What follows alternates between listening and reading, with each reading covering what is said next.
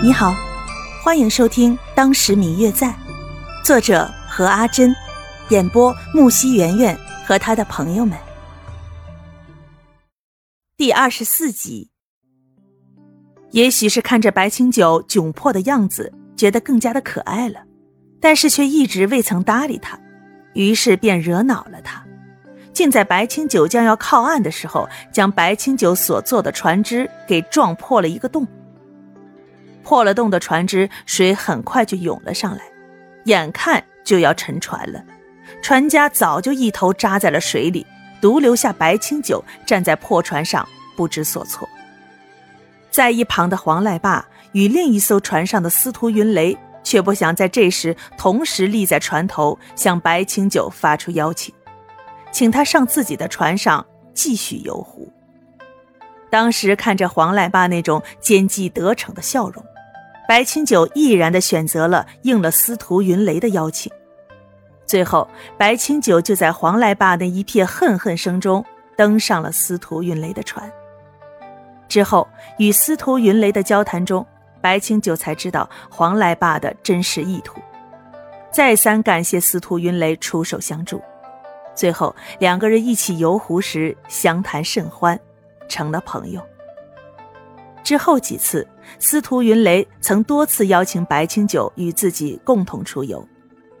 白若秋对于这个司徒公子印象不错，不似其他的小人那般，也乐于相交。几次下来，两人变成了好友。是日，两人坐在司徒云雷家中喝酒赏菊。马上就是重阳节了，不知白兄有何打算？重阳节。没想到时间过得这么快。是啊，这世上的时间本来就是快的，让人琢磨不定的。人都说，每逢佳节倍思亲呐。爹，恕女儿不孝，没能在你身边陪你过节。心里如此想着，眼圈就隐隐的泛红起来。这司徒云雷一向是一个心细的人，看到这里，猜想定是思念家里的亲人了。说起来，白兄一个人到这扬州城来，在下确实十分的佩服。不知家中可还有亲人？其实本也不必瞒着司徒兄，但只是一直没有机会说。我家中现在还有一个老父亲。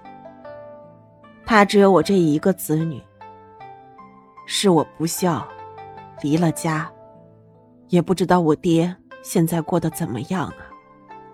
父亲，既然白兄这么惦念家中父亲，为何不回去看看呢？你要是回家，我相信伯父肯定会十分高兴的。我也想回去啊，但现在还不是时候。况且山长水远的，要回去。又哪有那么容易呢？说着说着，白清九就低下了头，饮完了手中的一杯酒。我看白兄反正是孤身一人在外，住在客店里有很多不方便，不如搬到我家来住好了。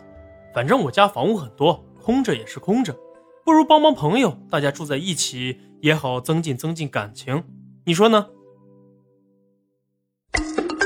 嗯嗯，我最亲爱的小耳朵。本集已播讲完毕，感谢您的收听。如果你喜欢这本书，欢迎您多多的点赞、评论、订阅和转发哟。当然，也可以在评论区留言，我会在评论区与大家交流互动的。喜欢这本书就给他点个赞吧，你的点赞和评论是我们创作最大的动力。感谢您的收听。